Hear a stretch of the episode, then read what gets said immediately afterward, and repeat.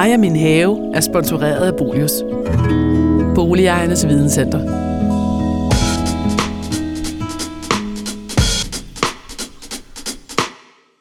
Vi steppede op, og vi steppede udenfor. I dagens anledning er vi jo gået i haven. Vi er faktisk gået i min have i dag, fordi vi skal tale om plantning i den her fjerde udsendelse, podcast-serien Mig og min have. Og øh, det skal jo handle om planter og plantning, og det er jo i den her tid, vi alle sammen fiser ud på havecentret og køber planter med hjem.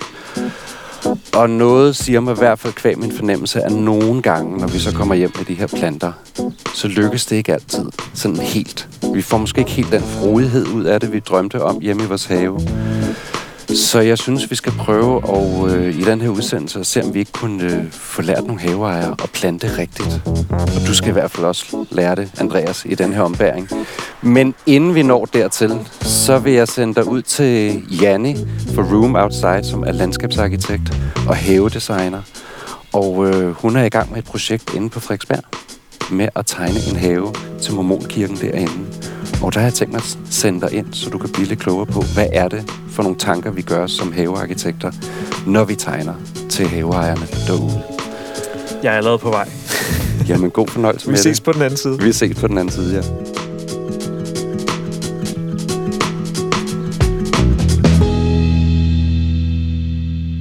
Det er sådan lidt mere øh, larmende på den her tur, vi har taget os i dag, fordi at vi er midt på Frederiksberg, eller sådan i udkanten af Frederiksberg mod øh, Bobs Allé og Nørrebro. Så derfor er der lidt, øh, lidt mere bylarm, og vi står her sammen med øh, Janni, som er øh, havearkitekt. Øh, og kan du fortælle mig lidt om, hvad det er, dit, øh, dit job det består i? Jamen, det består egentlig i at, at hjælpe haveejere i at få nogle skønne, grønne uderum, øh, hvor vi kan opholde os noget mere, hvor vi kan nyde naturen, når vi nu har lidt tid ind imellem til det. For nogle handler det om at bare være ude øh, i haven, og for andre handler det om at, at være aktiv i haven. Så alt efter hvad øh, de her haveejere, jeg møder, har brug for, så tegner jeg haver, som jeg så også nogle gange er med til at projektlede udførelsen af, ligesom jeg er herinde i sådan en større have, som den her have er. Fordi vi står nemlig vi står ved øh, Mormonkirken på Frederiksberg, og det er der måske ikke mange, der ved, men den ligger altså sådan lige, lige, øh, sådan, sådan lige gemt væk fra Borups Allé. Øh, hvis man kører forbi der, så har man måske undret sig over, hvad det er for en øh, stor tempellignende øh, kirke, der, er, der ligger der. Men det er altså Mormonkirken. Og vi står her, fordi at du er i gang med at lave designe deres, deres have. Og kan du fortælle mig lidt om, hvordan du har grebet det an? Ja, altså i virkeligheden så blev jeg kaldt herind, fordi de, havde, øh, de har haft det i en del år øh, et stort granit bed og en, i en granithave, så sådan en meget, øh, meget grå stenhave, som sådan er sådan lidt en højtidlig have. Og øh, der blev jeg bedt om at, at redesigne et stort blomsterbed. Øh, det greb så om sig, og jeg fik en snak med det. De har sådan en overordnet arkitekt, som, øh, som er bosat over i Salt Lake City, øh, som egentlig har nogle idéer om, hvordan tempelhaverne i for, for Mormonkirken skal være i hele verden. Så ud fra de guidelines og snak med ham, så fandt vi ud af, at vi kunne gøre meget mere for at gøre det her til en skønnere have, end det var. Og for mig at se, så savnede vi en rigtig meget, meget grønt herinde, altså flere buske, og der er introduceret noget græs. Øh, og i virkeligheden, så er det jo fordi, at Mormonkirken ønsker egentlig, at det skal bruges som en af de her grønne oaser på Frederiksberg. Øh, og flere har lyst til at komme ind og sætte sig her i haven, som er åben i, i dagtimerne. Øh, Så, så det, det har egentlig været det, der har været udgangspunktet. Og, og i samarbejde der, så har jeg, øh, jeg redesignet både forpladsen, som var en stor granitplads, øh, og så herinde i Tempelhaven. Især med henblik på plantning og hvad det, hvad det er, du gerne vil have herinde af planteliv. Hvordan, hvordan vælger du så det, når det, er, når det skal være til Mormonkirken og i samarbejde med dem, du ligesom laver derfor?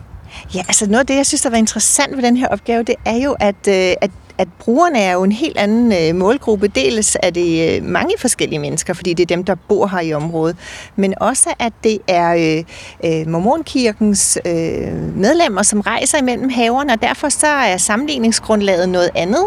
Øh, og når jeg ser øh, rundt omkring, så øh, i, jeg, jeg startede jo med at kigge på... Øh, Øh, på Mormon-tempelhaverne øh, rundt omkring i Helsinki og i Hongkong og i Paris og se, hvad, hvad, er egentlig, øh, hvad er egentlig det, de ser, når de rejser rundt imellem deres tempelhaver. Og der så jeg egentlig noget, som var mere, kan man sige, volumøst, end det vi er vant til i det nordiske design. Og jeg havde egentlig lyst til at sige, at jeg kunne godt tænke mig, at, at vi samtidig med, at vi respekterede den stil, øh, kirken vælger at have, så også gør den sådan en lille smule nordisk, øh, minimalistisk og enkel. Og det synes jeg, det har været det, der har været det spændende. Samtidig har, har de øh, fra kirken givet mig rigtig frie hænder til at vælge det, jeg synes, der, var, der, der så var det lækre til. Også af plantematerialer. Ikke? Øhm, de træer, vi har fået ind i dag, og buske, det, det kommer fra en planteskole i Tyskland, hvor jeg har været nede og vælge det ud. Så jeg synes, det, det passede lige præcis i højde og drøjde, for det er nogle, det er nogle store træer, vi startet med her. Ikke? Øh, så det har egentlig været det her spørgsmål om at ramme en international stil og samtidig være lidt nordisk. Er der nogle af de her planter, som er sådan nogle, du, du altid bruger, for eksempel? Altså, min stil er nok meget, at jeg det, jeg synes, der er rarest, det er, jeg elsker de vilde haver, jeg elsker, når naturen kommer ind i haven på sådan en, en vild og uformel måde, men for at nyde det, så skal der være en kontrast til noget, der er skarpt og lækkert og indrammer de her vilde blomster. Så balancen imellem noget, som er formklippet øh, og, og, og står skarpt og giver ro for øjet, lige op til de der blomster, som vælger, vælter ind over. Og her har vi store formklippet, øh, firkantede buksbum og taks ind imellem stavterne. Vi prøver at gå hen og kigge på, ja. øh, på nogle af dem. Så kan vi måske se nogle øh, eksempler på, på, på noget af det, eller høre nogle eksempler på noget af det, som, øh, som du snakker om. Ja. Altså blomsterbedet øh, under de her store øh, firkantede stedsegrønne buksbom og taks, det vil bestå af, af, af farver i blåt og hvidt. Og, og her har jeg skulle tænke på, at det skal være nogle stavter, som holder, holder rigtig godt over året, og som øh, har et løv, der er pænt at se på. Øh, og her og så blomstringen selvfølgelig for det tidlige forår, hvor vi, øh, vi, vi starter med hvide påskeliljer og, og kommer over i tulipaner, tulipaner og prydalium som store lille kugler.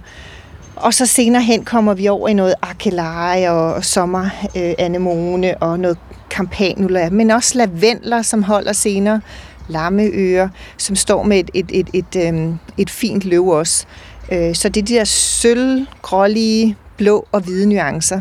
Og så er der tænkt i, jamen, når akelejen, den ikke rigtig virker mere her, øh, den er jo en tidlig øh, stavte, jamen så kommer der noget andet og overtager, og senere så har vi høstanemoner og nogle storkenæb lige til, til frost. Så, det, så det, det, jeg forstår på dig, det er sådan lidt, at det handler om, at, at at lave haven interessant hele året rundt. Ja, og det er jo det, der er kunsten, ikke? Altså, jeg kommer også ud til mange haveejere, som siger, jamen så er det bare overstået så hurtigt. Øh, og det, vi har plantet, og øh, det står lige 14 dage. Der er mange, der bliver skuffet over, og de fleste træer og busker, de har, de har jo kun de der 14 dage. Og så skal vi over og tænke i roser, lavendler, hortensia og stavter, øh, for at få noget med noget længere tids blomstring. Men vi skal også bare nyde, at nogle ting er der kun 14 dage, og så er de imponerende i den tid og så skal der være en ny ting, måske en ny busk, et nyt træ i haven, eller naboens træ, som man nyder, fordi det har en anden tid. Der er sådan noget i den her have, hvor du tænker, det er det her, som er det sådan havens vigtigste element? Ja, altså, hvis man, altså havens vigtigste element vil jo være bygningen, det vil jo være kirken, og så pakker jeg den flot ind i en have, som man har lyst til at være i, og kan se på den flotte bygning udefra. Øh, så, og så er der det her store højbed, hvor der står to store magnolier, hvor der også kommer noget oplight på, så vi får den der lille belysning på. Øh, masser af blomster, så de her kvadratiske, rolige buksbom inde i midten. Øh, det er et element, som står meget centralt i tempelhaven her, og så er der så også et stort spejlbassin, øh, hvor der ligger noget dåbskapel nede under. Men, men de to ting sammen øh, tegner det her rum, og så er der nogle rammer med noget græs og buksbomkanter. Så har vi fået et duetræ ind, som ikke er så, så ofte vi ser det øh, i Danmark. Øh, så der også kommer noget, som er lidt spændende botanisk, og som folk kan undre sig over, når de ser det blomstre. Og nu, nu nævnte du bygningen. Ja. Altså, hvor, må jeg spørge, hvordan du har brugt bygningen til ligesom at tænke den her have på? Jamen, øh, jeg har gjort det. Altså, man kan sige, jeg, jeg, jeg respekterer jo, at den fylder noget i rummet. Øh, den har røde mursten. Det ligger flot op til de omgivende bygninger. Der ligger jo lejligheder, og i 4. og 5. sals højde hele vejen rundt, som har et kig ned. Så det skaber jo de her rammer for den her have. Og, og det er alt sammen noget rødt mursten, og øh, det har jeg respekteret ved ikke at spille op med nogle farver, som konkurrerer med det. Hvis vi ser Mormonkirkens øh, tempelhave i Salt Lake City, så har de stort hvidt tempel, og der, der er de meget glade for at plante for eksempel helt rødt ude foran, som kontrasten. Men her har vi røde bygninger, så jeg har valgt at gå i de mere sarte farver, i det hvide og det lyseblå, og, og på den måde ikke tage fokus for kirken, men, men, men bare pakke den flot ind. Nu ved jeg, at du har været blomsterdekoratør også. Ja. Øh, og jeg tænker, er det sådan noget, så, så, så tænker man naturligt i at, ligesom at lave flotte farvesammensætninger, eller noget, der ligesom spiller spiller sammen på den rigtige måde? Altså jeg vil sige, jeg, jeg har jo en, en plantebaggrund, som spænder fra at, at være i gardneri til at stå som, som blomsterdekoratør i, øh, i min studietid og i min, øh, mens jeg var folkeskoleelev.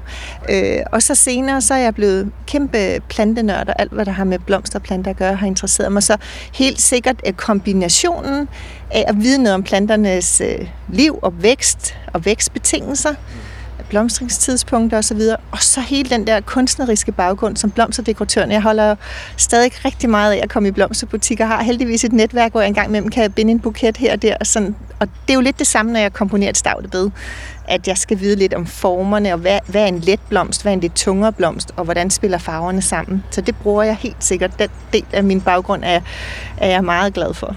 Så vi har både, her i haven har vi jo både nogle elementer af blomsterdekoratøren, designeren Janni, Ja. Og måske en nørden Janni, Ja. over ved duetræet. Ja, altså når jeg går ned på en planteskole i Tyskland og bruger fire timer på at vælge tre terræer, så er det nørden Janni, der bliver ved med at kigge på, om barken er pæn, om kompositionen er pæn, om jeg kan, kan se, at det her træ også øh, kan leve og være stærkt, når det når frem hertil. Og så er der jo et, et element til, det er jo at vide en masse om øh, materialer. Øh, Der er en del, der, der tænker om havearkitekt, så er det især blomsterdelen, men i virkeligheden, så vil jeg sige, at mit arbejde, 80% af det, der fylder mest, er belægninger. Hvordan øh, i dag, når vi designer en have, så er det jo rigtig meget terrasseområde, vi har fokus på. Øh, så det er materialer i belægninger og opbygning af det, og så også hele den der øh, side af, hvordan vi gør det bæredygtigt også i forhold til regnvandsbede, og hvordan vi dræner i, i regnen væk fra vores haver i dag, og hvordan vi introducerer biodiversitet. Det er sådan en, en anden del af det, men vores i dag fylder vores terrasseområder meget, så øh, så det er jo det, vi nogle gange har tid til. Det er jo sådan, den moderne have er. Plus nogle højbede med noget forskelligt spiseligt. Og igen, med, med henblik på, på bygningen, vil det også være sådan dit naturlige udgangspunkt, at tage, tage udgangspunkt i den bygning, øh, som haven ligger op til?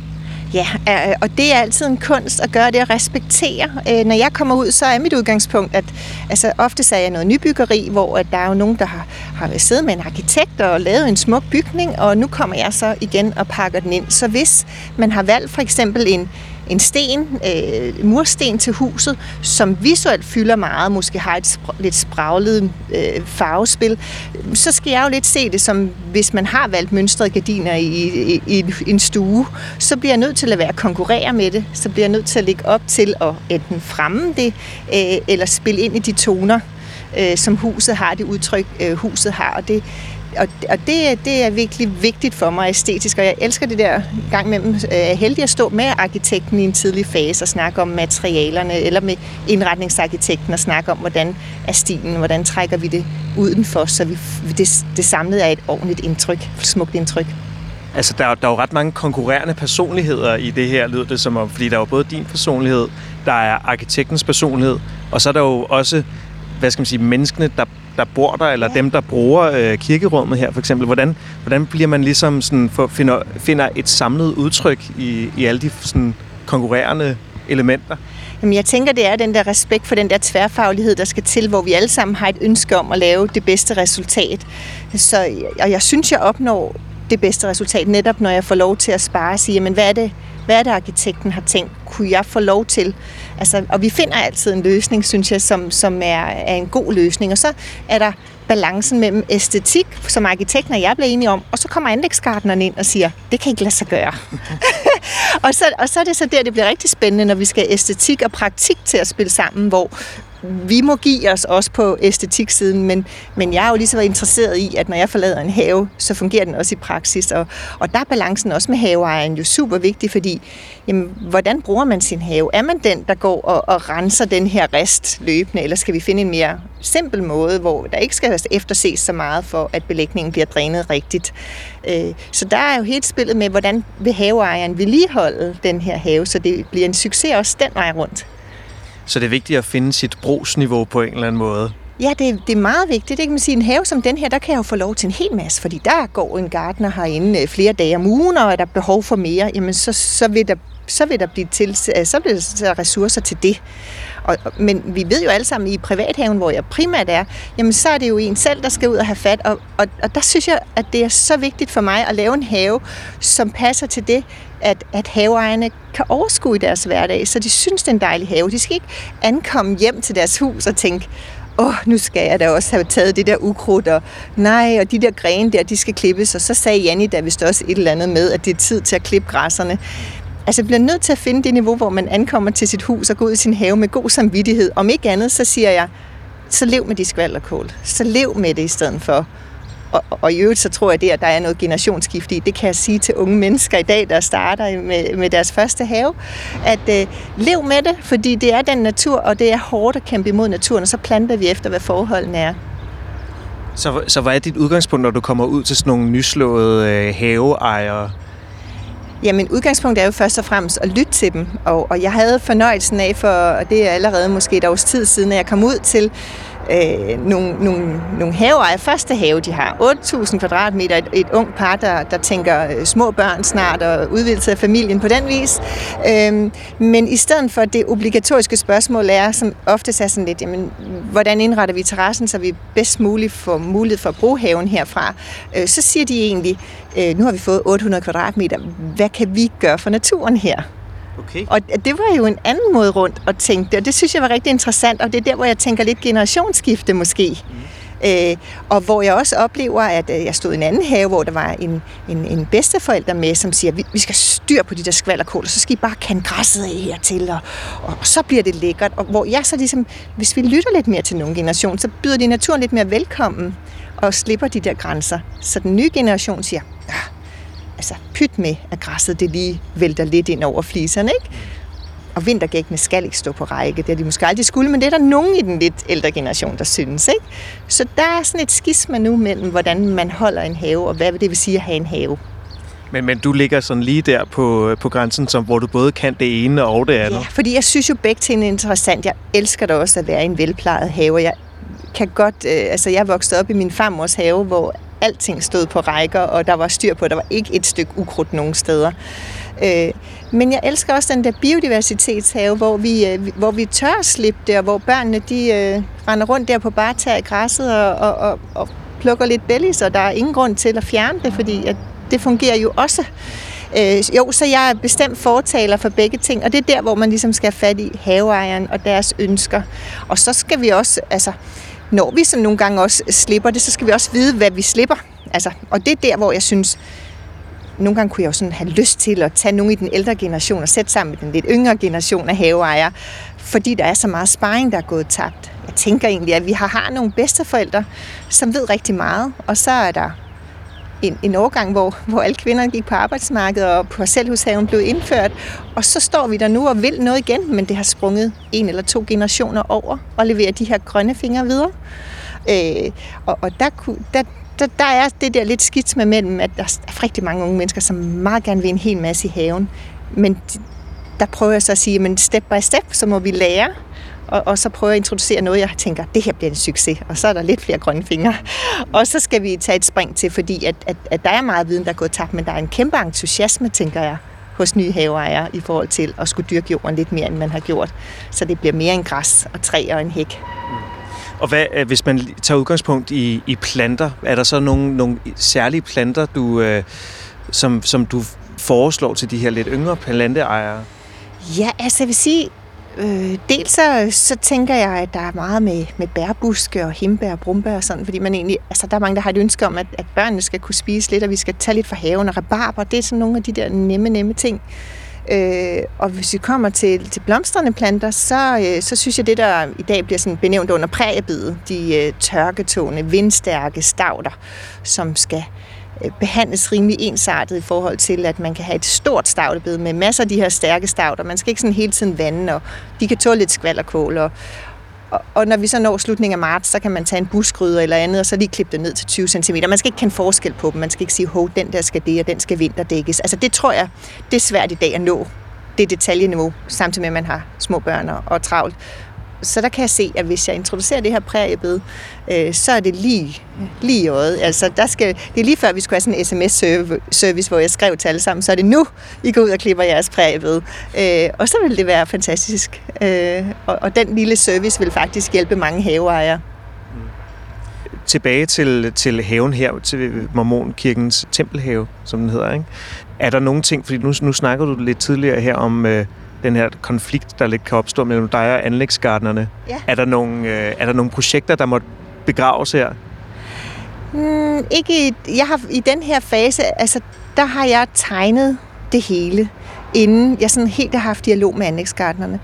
Men det er også baseret på den viden, at jeg sådan ligesom, jeg går også lidt pragmatisk til værks, og vi, vi, vi ringer lige op til nogle af de mm, flere anlægsgardner, jeg arbejder sammen med, og siger, hvis du skulle sætte en kantsten i den her størrelse, hvor, når jeg nu skal bestille den her granit hjem øh, til haven, vil du så gerne have 15 cm i jorden, eller vil du altså have enormt stor respekt for det der håndværk og prøver at klire med de her dygtige folk, som jeg arbejder sammen med, inden at, øh, at jeg bestiller en, en, en granit sådan tre måneder før haven skal gå i gang.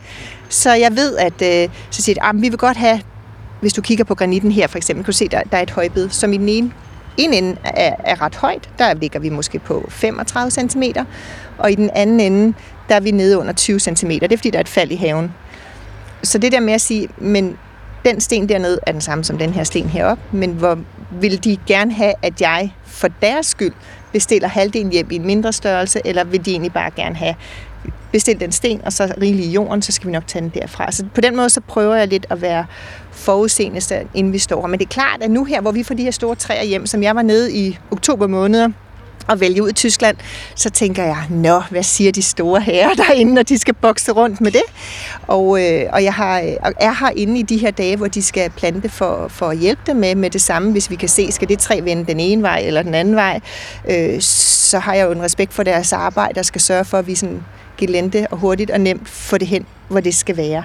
Så jeg synes ikke, at, det, at det på den måde øh, giver konflikt. Jeg synes, der er, der er mange dygtige anlægsgardner, så vi har en god dialog om det. Men det betyder også, at jeg selvfølgelig må tage den der praktik med ind.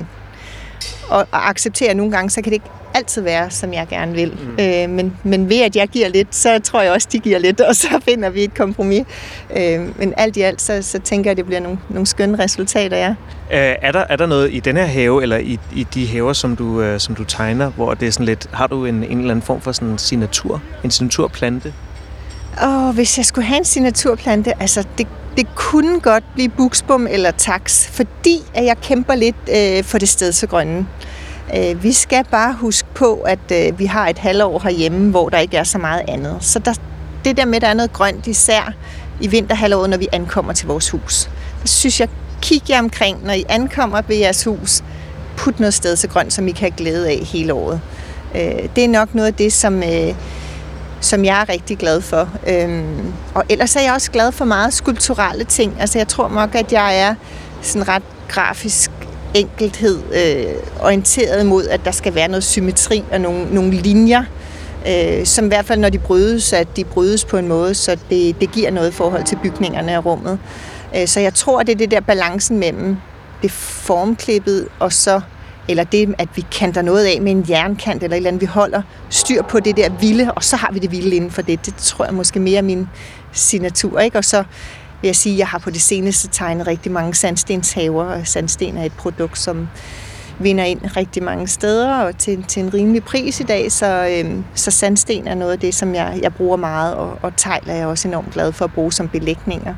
Øh, og så er jeg også glad for at bruge meget lys. Jeg synes også, at vi glemmer lidt det her med at sætte oplight på et lille træ. Vi elsker den der lyskæde i december, men vi har jo stadig januar og februar og marts, hvor man måske også godt kunne trænge til lidt mere lys og, og bruge dybden i haven til at, at have lidt lys ned igennem haven, og så man kan se det indenfra. Og det har vi jo her i den her have, Ja, så man kan godt vi. se, at det er en af dine haver. På Ja, den måde. på den måde kan man godt se det, at øh, der vil være lys på, øh, på flere steder, vil der være noget oplight, og det, det passer også herinde til det her byrum, og, og håber jo som sagt, at alle de her beboere op til de her 4. og 5. sals højde virkelig får glæde af at kigge ned på det her haverum øh, for deres lejligheder. Øh, og også når det er aften, og man ligesom bare ser den der stille belysning hernede. Og så afslutningsvis, øh, hvis du var en plante, hvilken, hvilken plante er, er du så? Hvilken plante er jeg så? Uha. Jamen, altså, jeg vil, øh, jeg vil jo gerne være en, der så kunne rigtig meget. Så tror jeg, jeg vil være sådan lidt bærmisbelagtig. Så vil jeg være sådan en med forårsblomstring og efterårsløv og, og bær til fuglene lidt senere, men stadigvæk smuk. det tror jeg, med lidt lys på. Ja. Så det er også en, der giver noget, gør noget nytte. Ja, det er også en, der lige gør lidt nytte. Ja. Det synes jeg. Det, det må vi have med. Mm. Men øh, tusind tak, Janne, for at øh, vi måtte komme her og forstyrre dig midt i, øh, Velbekomme. i, i, i Velbekomme. planterodet, om man vil. Ja, lidt, lidt planterod nu, men øh, senere rigtig smukt. Og, og så håber jeg, at der er nogen, der vil kigge ind forbi og se den her lille smukke oase. Jeg glæder mig til at se det, det færdige resultat. Tusind tak.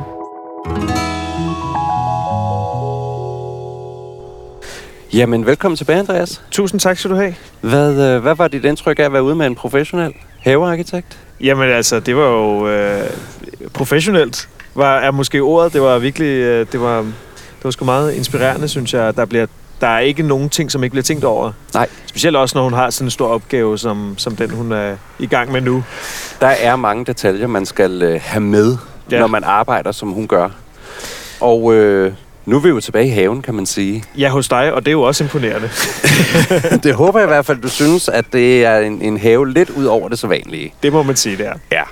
Det skal den jo også være, fordi jeg er jo i virkeligheden, man kan sige, jeg er jo det samme som Janne. Mm. Uddannet have- og landskabsarkitekt. Og derfor så har vi jo mange af de samme indgangsvinkler til vores fag, kan man sige. Vi gør os meget de samme tanker, inden vi overhovedet kaster os ud i overhovedet at smide en plante ned i jorden. Og, øh, og det er jo i virkeligheden måske det stik modsatte af, hvad de fleste haveejere går hjem og gør. Men øh, jeg synes, vi skal kaste os ud i, hvad, er, hvad vil det egentlig sige at plante? Og, og, og lige få taget det der spadestik dybere ned i, hvad er det måske for nogle tanker, vi netop som en helt almindelig haveejer, der ikke har den store erfaring, bør gøre sig, inden vi jogger en plante i jorden. Mm. Og øh, for du nu ikke, øh, du er heller ikke nogen vorhar mere. Jeg er nok den ældste af os, trods alt. Men, men jeg ved i hvert fald, jeg døjer med min knæ, så derfor så skal Ja. jeg som regel lige have sådan en skumpude at lægge på. Vi tager en Og skumpude så her. ved jeg ikke, om du er til havehandsker eller sorte negle.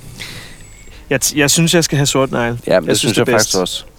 Og så øh, vil jeg faktisk også udstyre dig med en lille gravske. Yes. Fordi Dejligt. at øh, vi sidder jo faktisk her i et af mine stavtebede.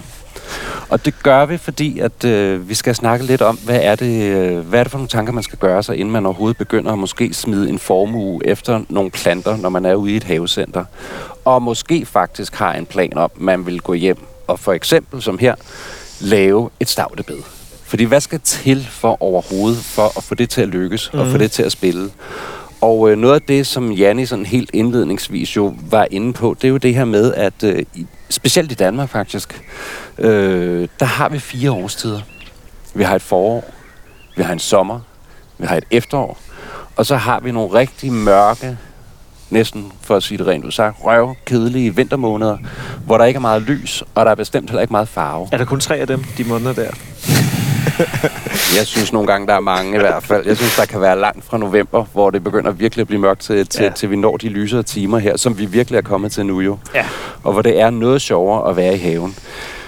Men vil man have en have, når man specielt netop også de her vintermåneder, hvor man kigger inden fra sin stuevindue og kigger ud i haven, så er det utrolig vigtigt, at man får gjort sig nogle tanker om, hvad er det for nogle planter, vi skal have i haven. Og øh, jeg ved, Janne, hun talte jo rigtig meget om de stedsegrønne i virkeligheden. Mm. Og som du kan se her i min have, jeg har også stedsegrønne planter til at danne nogle vægge og danne nogle rum og danne nogle skulpturer, fordi de kan netop det, som hun også var inde på, de kan give noget på nogle vintermåneder, hvor der ikke er så meget andet. Men her sidder vi i det, jeg førhen kaldte mit hvide stavtebed, Ja. fordi det faktisk er baseret på, på øh, hvide stavter, altså alt i hvidt. Så der har været hvide lupiner, der er, øh, er hvide valmuer, der er hvide øh, bunderoser, og der er hvide træpioner, og der er hvide roser. Og øh, det, jeg har været lidt inspireret af, det er i virkeligheden det, vi kalder den engelske cottage have, mm. som jo er den her type blandings stavtehave, hvor der både er noget nytte, og i det her tilfælde, som vi skal tage plante ud, det er faktisk sådan noget som, som løgplanter. Det er en kinesisk purløg. Den kan man også gå ud og plukke og bruge til frokostbordet. Mm-hmm. Eller decideret purløg, som vi har stående Ja, her. ja. Øh, det er sådan noget, der betegner en engelsk cottage have. Det er, at man både har noget nytteværdi, men man har masser af stavter, og så blander man det altså også lidt øh, med, med buske. Og der, hvor jeg i virkeligheden synes, vi skal starte, hvis du nu tager din, øh, din gravske, det er faktisk at rode lidt i den her jord. Ja. Fordi hvad er det for en jord, du ligesom synes, du bliver mødt af her, for eksempel? Jamen, øh, der er lidt sand i den, Det er der nemlig. se. Sådan øh, en lidt sandet jord Og måske. hvad, og hvad farve har den? Den er, den, er, den er det, jeg vil kalde mørk. Ja. og øh, det, der betegner en, en, en, en, øh, en god og sund jord, det er netop, at den også er mørk, fordi der skal være det, der er et højt humusindhold i den. Humus, det er jo det organiske materiale, der vil være i jorden. Øh, og det kan vi tilføre på forskellige måder, mm-hmm. hvis det ikke er der i forvejen. Kompost. Mm. Så det jeg har gjort, fordi den her jord, i, øh, hvis vi går faktisk herud i kanten af bedet, og så graver ned her, Ja. så kan du pludselig se, at så, så er det noget lidt andet. Og en meget mere leret jord. Meget ikke? leret, leret jord, tung jord, meget kompakt. Ja. Når man tager den, så kan du simpelthen nærmest nulle den til sådan en fast lerklump. Det så kommer går herud. Ja. Og øh, når vi har med stauder at gøre, så kan de altså ikke lide at trives i sådan noget her. Specielt Nej. med de meget våde vinter, vi jo begyndt at have, øh, hvor det regner i tide og utide, og i øvrigt også øh, nogle gange hen på sommeren, får vi de her styrtregn, hvor der kan komme rigtig mange millimeter på meget kort tid. Og det gør, at øh, der er ikke meget ilt i jorden, når, hvis den også er tung samtidig som her. Mm. Øh, den bliver fattig på ilt. Og stavterne, hvis det så også er koldt samtidig med, så er deres rødder, de rådner ganske enkelt væk. Øh, de rødder, de har, det er jo sådan nogle fine rødder, og de kan altså ikke lide at stå i sådan en kold, leret jord. Så øh, drømmer man om et stavtebed, så bliver man simpelthen nødt til at jordforbedre, hvis man har sådan en jord. Og det er det, jeg har gjort her. Jeg har blandet øh, sand i. Ja. Jeg har lagt en, en 4 cm ud på hele baduljen. Og så har jeg oveni lagt en, en 2-3 cm kompost mm-hmm. ovenpå. Og taget min greb. Og simpelthen øh, Og så bare vent det. vendt det Ja. ned i det, lige det øverste jordlag. Ja. Altså sådan 10 cm ned. Ja. Og går man så bare ud og øh, køber tilfældigt ind af nogle planter, så er det, det meget nemt kan gå galt. Det jeg har gjort med det her bed helt til at starte med, det er, at jeg faktisk har tegnet bare sådan en lille grovskitse af arealet. Ja. Øh, tegnet op og siger, jamen det er måske to meter bredt, og det er tre meter langt. Og så er jeg ligesom begyndt at lege med, hvad er det for nogle planter, jeg overhovedet drømte om. Jamen jeg vidste jo, at jeg gerne ville have nogle roser. Ja. Så dem havde jeg så ligesom fundet et par stykker af, og dem tegnede jeg så lige ind på min lille plantegning. Hvor langt skal en rose stå fra hinanden? Jamen altså, når det nu er buskroser som her, jamen så skal de have cirka en lille meters penge fra hinanden. Så, så dem kan man jo sådan, ligesom så få tegnet ind på sin, øh, på sin plan. Det næste er så at tage fat i alle de her stavter, man så drømmer om. Fordi vi skulle så gerne ende op med et bed, der har i hvert fald så lang blomstring som muligt. Så hvis man også skal have noget tidligt på drengen, så er det, man skal huske, som du også kan se nogle af de andre bede, jeg har, Ja. jamen så skal man huske måske at øh, tilføje nogle blomsterløg. For det er jo noget af det, der kommer tidligt på året. Så det kunne netop være påskeliljer, det kan også være narcisser og så videre, som man kan lægge i september måned inde imellem sine stavter. Men øhm, nu sidder vi i det her hvide stavtebed, som har været kørende i nogle år, og øh, der er det med stavter. Punkt 1. Rigtig mange af dem, de udvikler sig over tid. Her omme bagved står der en, en gruppe af, af Veronica, som øh, da jeg startede med dem, så var der sådan svarende til sådan en potte her, men nu er det Ja. ved at være en klump på sådan en små 50 cm, fordi de bliver større og større. Ja. Så når man laver stavtebed, skal man også huske, at fra man anlægger det til der måske går en fire år, jamen så skal man ikke tænke, at jeg skal aldrig røre ved det igen. Mm. Det er sådan en proces. Løbende måske justerer man også lidt på det og laver det om, men der er måske også nogle af stavlerne, der netop udvikler sig og bliver for store i forhold til andre. Så dem skal man have gravet op og have dem delt. Og vi er stadigvæk i maj måned, så hvis man ikke har gjort det, og man står med nogle store grupper stavler, så kan man altså godt nå ud og grave nogle af de her store klumper op, tage sin spade og øh, simpelthen hakke igennem sådan en klump. Man skal ikke være så bange for, at man hakker den tværs igennem, fordi de skal nok komme igennem. Mhm. Mm. Så det er jo det her med de her højder her, at øh, der er nogle stavter, der bliver meget høje, og så er der andre, der ligger meget mere i den lave ende af skalaen, som for eksempel sådan en kinesisk purløg. Og man kan vælge en tilgang, når man nu skal plante sådan et bed, lidt ligesom et teater. Og sige, jamen vi har en kulisse. Så, så det man jo kan gøre i virkeligheden med nogle af de store stavter, det er måske at trække dem lidt til en baggrund, Ja og så ja, ligesom køre hele foretagendet ned til forkanten, Ja. og sige, at vi slutter med de lidt lavere her til forkanten. Yes. Det er en måde at gøre det på. Hvis man gerne vil have en lille smule dynamik ind i sit bed, altså få noget dybdevirkning, Mm. så kan man altså sagtens tage sådan en enkelt stavte, som bliver noget højere. her der har vi en valmue, som trods alt når op i de her en 50-60 i højden med sine blomster. Dog vælter lidt ud til siderne, for det er det, den gør. Men trods alt får lidt højde og trækker sådan en lidt frem i bedet til forkanten. Og så ligesom lave nogle lommer, hvor noget af det lave skyder sig lidt ind i bedet. Det giver altså nogle gange nogle dybdevirkninger, sådan så det ikke ser så teaterflatagtigt ud. Ja. Fordi det kan også i virkeligheden være kedeligt, synes jeg. Ja. Og det, det kan det, fordi at, at, at, at ude i naturen, som jeg jo meget bliver inspireret af, der er der altså ikke nogen, der har arrangeret planterne i, at det skal næsten ligne teater. Og hvorfor har de ikke det? Fordi der popper planterne altså noget mere tilfældigt op, randomly, og ordner sig jo også lidt efter, hvor er det lige frø, frøene spires øh, og smides på jorden. Det er der, de popper op. Så, så der er lidt større tilfældighed på, og det er jo det, man godt kan øh, tage lidt ved lære af. Og det næste, vi skal kigge på, når vi nu skal plante her, det er jo så også noget med planteafstanden. Fordi der er, for det, punkt 1, ikke noget mere røvsygt end at ligge og luge ukrudt hele sommeren igennem. Det Ja. tror jeg, de fleste af os godt kan blive enige om. Og skulle ligge ude, og der er heller ikke tid til det i øvrigt nu om dagen. Jeg tror ikke, du har tid til det i hvert fald. Jeg har heller ikke tid til det. Altså, det er i det hele taget grund til, at jeg måske har skaleret ned i mit haveliv og sagt, at jeg har kun 900 kvadratmeter i stedet for 12.000. Det er simpelthen fordi, der er ikke tid til al den her luning. Og tricket for det, det er simpelthen plantetætheder. Og vi plejer at sige, jamen har vi sådan nogle mindre stavler, som sådan en kinesisk purløg her, der skal man op på det, der hedder omkring en mellem 5 til 8 individer per kvadratmeter. Så Ja. der skal lidt til. Mm. Lidt større stavler, der kan man godt gå ned på det, der hedder 3 til 5. Og så de meget store, altså sådan en ridderspore her, som, som virkelig måske bliver en, en, en 40 i bredden og 2 meter høj.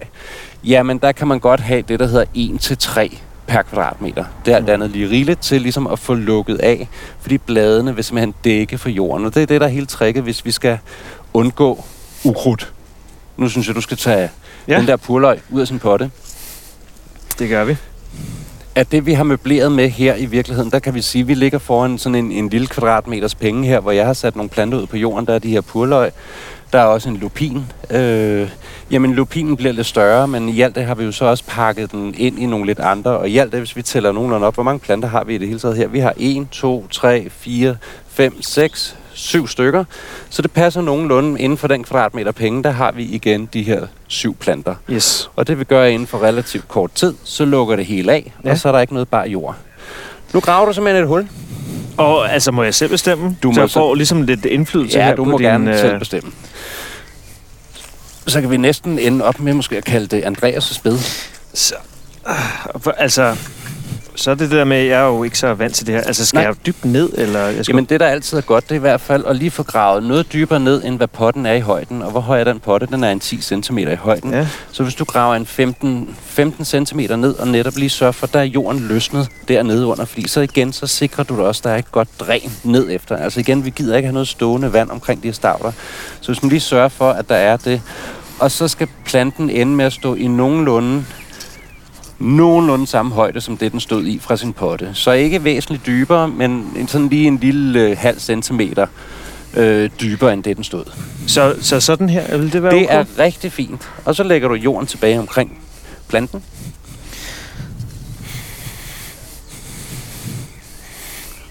Og så tager du dine to hænder og trykker sådan let til rundt om planten.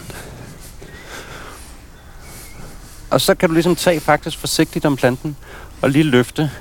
Og hvis du øh, ikke kan trække den op i jorden, så, så står den fint nok fast. Og det, den Det står rigtigt. Det kan du nemlig ikke. Så det er Nej. rigtig fint. Så nu har jeg plantet min øh, første plante i år. Du har plantet din første plante. Og i et par år, om øh, det kan jeg vel godt være fræk at sige. Ja, og nu er det, det, du sidder med der, det er jo faktisk en, en helt, de fleste vil kalde det en ordinær purløg, men det er en sort, som hedder Rising Star, som er relativt ny, og øh, den bliver lidt mørkere i blomsterne. Ja. Fordi en purløg, hvis vi ikke klipper den hele tiden og putter på kartoffelmaden, så vil den jo ende med at producere nogle blomster. Ja. Og jeg synes personligt, at sådan nogle purløgsblomster, de er faktisk ret skønne. Mm-hmm. Det er sådan nogle små, kompakte, runde hoveder. Og den her, den vil altså få en noget mere dyb lilla farve, øh, end, end den gængse purløg, den almindelige vilde purløg, vi kender. Ja. Så her, der bliver den i virkeligheden også brugt som en prydplante. Og nu var det Det var det hvide bed, men i alt det har jeg altså besluttet, at øh, jeg synes måske hvidt hvidt også nogle gange kan blive næsten lige lidt for rent og lidt for kedeligt. Men en af de gode farver, som man kan blande med hvid, det er de lidt øh, mere lavendel og lilla farver. De går rigtig godt sammen med hvid. Ja. Man kan sige, blå og hvid, det kører altid godt. Man kunne også have valgt at sige, at man øh, blandede gul ind i sit hvidebed. Mm. Øh, og så fremdeles. Man skal helst arbejde med farverne, så, så de ligesom komplementerer hinanden. Og du fik plantet din egen øh, imens herover. Og det, var, det er en lupin. det var sådan. Øh, purløgn, den vil i virkeligheden øh, begynde at blomstre her inden for det næste måneds tid, hvis vi ikke klipper den. Lupinen vil gøre det samme. Herovre bagved, der har vi en hvid løjtnantshjerte, som jo allerede er begyndt at vise noget, noget blomsterfarve. Ja. Ja. Små hvide hjerter. Ja. Og helt over på siden, der har vi øh, den lille hvide kobielle, som er sådan en engplante, vi kender ud fra strandengen. Så igen er det også sådan en, en form for hjemmehørende planteart, vi Ja, har med at gøre. ja. Det er jo en dyrket form, kan man sige, men den er som planteart af den hjemmehørende her i Danmark. Mm. Så det er også en god insektplante i øvrigt. Så er et stavtebed, som vi også var lidt inde på til at starte med, det bliver altså heller aldrig helt færdigt. En gang imellem skal man ind og pille og rode lidt i det, have gravet noget op, og så kommer der noget andet igen. Øh, og måske man ender op med at sige, jamen, som jeg er lidt er inde på her, jeg måske jeg blev lidt træt af kun det hvide. Ja. Jamen, vi skal have lidt anden farve med ind i. Og så spicer vi det lige lidt op med purløgn her. Nemlig, hvad der hedder, ja, ja og i øvrigt de blå ridderspor, Nå ja, som også vil komme op på et Ja. tidspunkt, ikke? Øh, fordi jeg synes, det er det stav, der kan. Jeg betragter det lidt ligesom at, at, at være en, en, en kunstmaler. Det, vi kan male med farver, Mhm. mm-hmm. med stavter. Og det bringer bare så meget glæde, også for vores sjæl og vores sind. Farver, det kan noget i forhold til vores velvære. Mm. En have kan sagtens være smuk med bare at være grøn i grøn, fordi grøn er jo ikke bare grøn. Øh, den har mange nuancer i virkeligheden, når vi taler om planter. Men, men blomster, det kan virkelig noget i forhold til at bringe noget glæde. Og vi er nede i en højde, hvor vi virkelig kan få lov til at nyde det, Mm. kan man sige. Ja. Skal vi plante en mere? Ja, det synes jeg. Skal vi ikke gøre ja, det? endelig det. Jeg har, Nu nu har jeg fået... Øh, Nu har du fået blod på tanden. Ja, præcis til det. Så jeg tror, jeg tager sådan en her øh, kinesisk øh, En kinesisk. purløg, som får nogle øh, hvide blomster, kan Ja, den her. får sådan lidt mere hvide blomsterskærme. Og øh, er fuldt ud hårdfør. Så det er ikke noget, der skal plantes om år efter år. Altså, det er jo så det næste, man kunne lege med sådan et bed, og det har jeg også leget med. Nu det er det ikke kommet så meget op endnu. Men det er jo det, der hedder de 1-2-årige urter. Altså, det er ikke flereårige stavter, som, som det, vi sidder med lige her. Øh, der er nogle af dem, de er jo mere kortlivet, de her planter. Og øh, det er oftest også planter, som øh, smider en masse frø af sig. Så, så det, man kan sige, det er også en billig øh, fornøjelse at have i haven. Ja. Man kan købe for eksempel et, øh, et brev øh, fingerbøl, eller et brev akalejer. Drøs netop på den her tid af året ud øh, imellem sine stavter. Det er faktisk en akaleje, vi har stående lige her foran os med, med det her fine løv. Øh, og det er en selvsået plante i øvrigt også. Det er ikke en, jeg har plantet. Den er bare kommet af sig selv. Den er kommet af sig selv, fordi jeg har andre akalejer i haven, og så har de smidt nogle frø, og så river man lidt rundt i jorden, og så ender de med at poppe op der.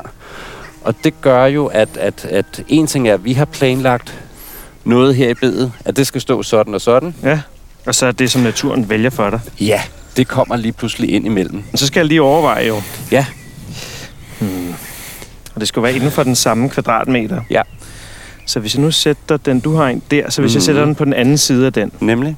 Og så der, kan man sige, så bliver der nærmest en, en lille skæv trekant ud af det. Ja. Og øh, det er jo sådan helt bevidst, at øh, vi ikke har fire af dem. Fordi det er så også noget af det, man kan lege med. At hvis man kun plantede med lige antal planter, så ender du ret oftest med at plante i en bestemt form. Fordi du kan, ikke, øh, du kan næsten ikke komme til at skride ud af formen. Enten så ender du op med en firkant, eller også så ender du ud med rækker. Ja. Og øh, det er ikke så ønskeligt, når man gerne vil have et bed, som ender med faktisk at se lidt smånaturligt ud, kan man sige. Ja. Altså hvor det ikke virker, at det er os, der har plantet det, men det virker som noget, der har indfundet sig med hinanden af sig selv. Ja. Og derfor så skal man altså altid helst søge mod at plante det, der hedder ulige antal. Så det gælder jo også, når man så er i det hele taget ude at købe sine planter. Det er, at man køber enten en solitær stavte, som skal stå der i bedet og være dronningen i bedet måske nærmest. Altså Ja. den store centrale stavte. Eller så planter man tre, som vi er i gang med her med de, med de små purløg. Mhm. Så kan man spise det op til at sige, at vi skal endnu flere. Så var det 5, 7, 9, og så fremdeles planter man sådan set af. Fordi når vi har de Oh, her ulige antal... den blev lidt langt nede, tror jeg. Det blev lige dybt nok. den, var lidt, den var ikke lige det er så... der, hvor den ender med at drukne. Ja, Og øh, da den ikke øh, kan svømme i, rundt i jorden, så, øh, så må du lige hive den lidt op.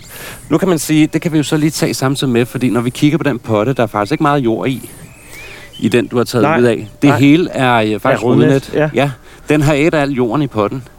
Og øh, det viser noget om, hvor, hvor kraftigt rodnet. Og hvis man gerne vil have sine planter til ligesom at øh, komme sådan lidt hurtigere i gang, så kan man nogle gange lige hjælpe dem lidt på vej. ah, med lige løsne. Vi at løsne rødderne lidt forsigtigt. Hvis det er meget kompakt, så må man Ja. gerne forsigtigt tage sådan en rosensaks og lige øh, klippe lidt op i rødderne. Fordi det provokerer altså igen til, at rødderne kommer hurtigere ud i jorden. Ja. Men her har vi en udmærket dybde, ikke? Der har vi en ganske fin dybde. Godt. Og igen, så, øh, så kan man jo se, at jorden den er dejlig fin mullet. Mm. Den er dejlig løs, og den er nem at arbejde med også.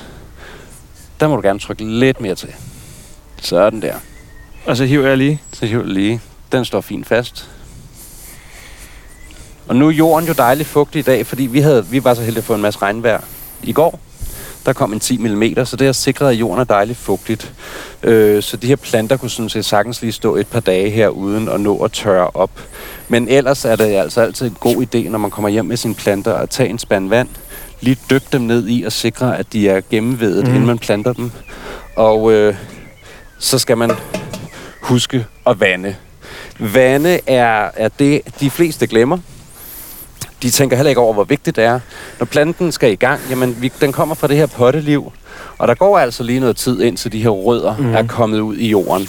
Og i den periode er det super vigtigt, at man sørger for, at man får vandet. Og maj måned her, det er sådan et typisk måned, hvor vi godt kan ramle ind i nogle perioder, hvor der er høje dagtemperaturer, måske 25 grader, solskin osv.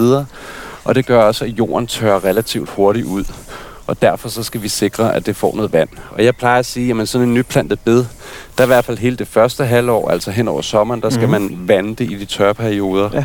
Når vi når hen, når det starter på andet året, så er det ikke så vigtigt længere. Hvis det nu var roserne, vi talte om, jamen giv dem nu noget vand generelt i de tørre perioder. Var det et træ eller et busk, vi havde plantet, så skal det faktisk have vand de første to-tre år i alle de tørre Okay, perioder, ja. for at sikre, at det får en rigtig god start. Så skal den også nok kunne klare sig selv. Så husk vandingen. Så husk folkens. vandingen. Ja, men det må man sige. Altså, man, altså, jeg synes, at jeg synes bare, det er så ærgerligt, at man måske ender med at bruge 1.500 kroner på planter, Ja. og så sparer man på vandet, og så gik halvdelen af ens planter ud, eller aldrig kom i gang. Så hellere måske smide den øh, 100 lags eller 200 lags ekstra oven i hatten, og sige, jamen så fik jeg faktisk også succes fra dag et af Mm. Og derudad. For det, det handler jo om, når vi går ud og leger med de her planter, at vi får noget planteglæde og plantesucces med dem. Og i alt det, så, er- så er det altså vigtigt, at øh, dels vi tænker, hvad er det for noget jord, vi kaster dem ned i, og at vi giver dem en god start.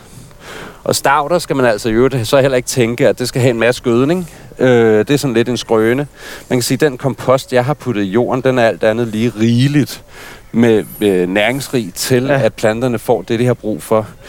Stavter kan godt have en, en, en evne til, hvis det faktisk får for meget næring, altså får for meget kvælstof specielt, så bliver de for høje, de bliver for tunge. Når vi så har sådan nogle dage, hvor det blæser meget, mm. så, eller Så regner siger det meget, bare klaps. så siger det klaps, så ligger der og vælter, ja. og det skal bindes endnu mere op. Det er. Ja. der en grund til. Når det er stavter, så vil vi faktisk gerne have nogle robuste, nogle kompakte planter, Ja. der kan finde ud af at stå selv. Og i alt det, så behøver man altså ikke at, at give dem for meget kvælstof, så bliver de simpelthen bare for løse i det. Mm. Så. Så det her, det er sådan set grundprincippet i, når man skal plante et bed, vi lige har været igennem her. Altså huske, jorden, er den for tung læret, så får mm. Mm. den løsnet op med noget sand. Ja. Planteafstand. Sørg nu for, at der er de her mellem 5 og 8 planter per kvadratmeter. Så lukker det af, så der er ikke så meget luning. Og igen, inden du overhovedet starter, få lige ordnet jorden, få den løsnet og få fjernet alt det vigtigste ukrudt. Og så synes jeg, en vigtig uh, tommelfingerregel, du havde, Mhm. det var det her med ulige plantning. Ulige antal. Ulige det, antal, det, det- er det- med... det, det giver altså det mest naturlige udtryk. ja. Og her kan man sige, jamen, vi har tre af den ene, vi har en af, af nogle af de andre, og i alt det, så kunne det sgu næsten lige så godt være ude i grøftekanten, vi var, som planterne ville ordne sig der. Mm. Eller i skovbunden, hvis det var mm. inspireret af det. Mm. Så, så, så drop det her med at, at plante øh, lige antal, fordi så ender du altså lidt ligesom bedstemor, at det hele på rækker, og, og det bliver lidt for systemplantningsagtigt. Ja. ja. i virkeligheden. Så får man nogle små grupper og sådan noget, ikke? Så det bliver hurtigt sådan, øh, man kommer hurtigt til at tænke i systemer Det på gør den måde. det. En, en, en anden måde, hvis man er lidt bekymret for at bruge for mange plantearter, som, som der, man næsten allerede kan sige, der er lidt her. Vi har akaleia, vi har kobjælle, vi har ridderspore, vi har løjtnantshjerte, vi har bunderoser, vi har valmuer, øh, vi har træpeoner. Vi er, hvad er vi oppe på en små 10 forskellige slags planter her. Hvis man tænker, puh, her, det kan næsten ikke... Øh, det, kan, det har svært ved at håndtere. Så kan det være, at man skal skære ned. Så kan det godt være, at man ikke får helt så lang en blomstringsperiode på året ud Mm. af det. Mm. Men det kan være en god start at sige, at Ja. jeg nøjes måske med, med tre gode plantearter sammen. Ja. Og så planter jeg bare flere af dem. Øh, så, så bliver det et mere ensartet, roligt bed, man får ud af det. Det bliver knap så vildt at se på. Øh, men, men der kan så tricket være, at man sår noget ud indimellem. Af, af enten øh, fingerbøl, akaleia eller noget andet, som så bare vil poppe op sådan ja. lidt randomly ja. derhen af.